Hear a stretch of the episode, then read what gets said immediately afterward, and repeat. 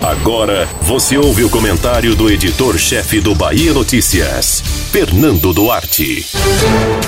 Candidato ao governo da Bahia em 2022, a Semineto não esconde que já definiu dois temas cruciais para a campanha do próximo ano: segurança e educação.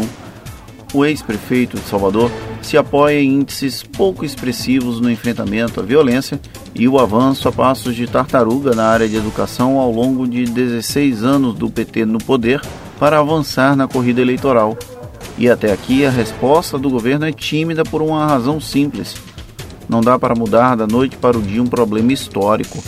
A dificuldade mais antiga é a educação os últimos ciclos políticos avançaram muito pouco ou até retrocederam no investimento em infraestrutura e em qualidade do ensino público.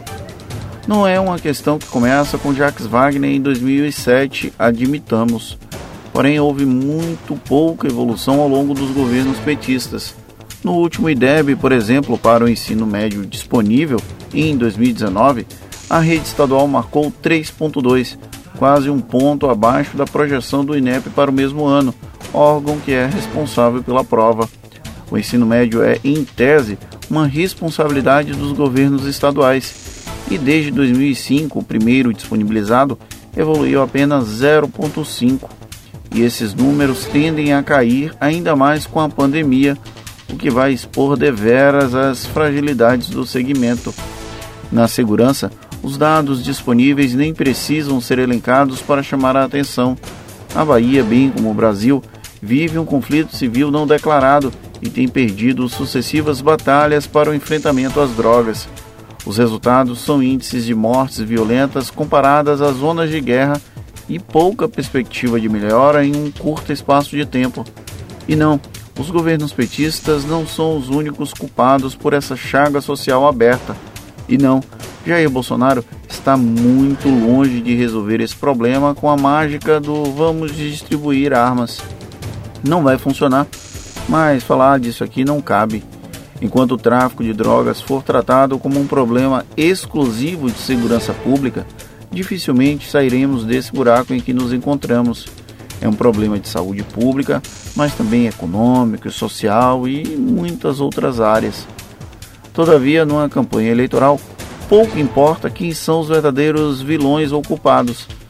Caso a Semineto consiga construir uma narrativa que explicite a parcela de responsabilidade de Jacques Wagner e de Rui Costa para não resolver esses problemas crônicos, ele colherá dividendos políticos mais fáceis do que a defesa do legado dos petistas na Bahia como haverá um esforço para não nacionalizar as eleições da Bahia em 2022 por parte do ex-prefeito de Salvador, esses dois calos do PT ao longo dos últimos anos no estado serão explorados com afinco ao longo dos próximos meses.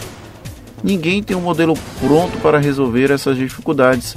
Porém, simular que é possível fazer diferente talvez gere um resultado positivo para quem almeja chegar ao poder. Nem que para isso precise vestir a fantasia de salvador da pátria, algo que, convenhamos, os brasileiros votam com bastante frequência. Você ouviu o comentário do editor-chefe do Bahia Notícias, Fernando Duarte.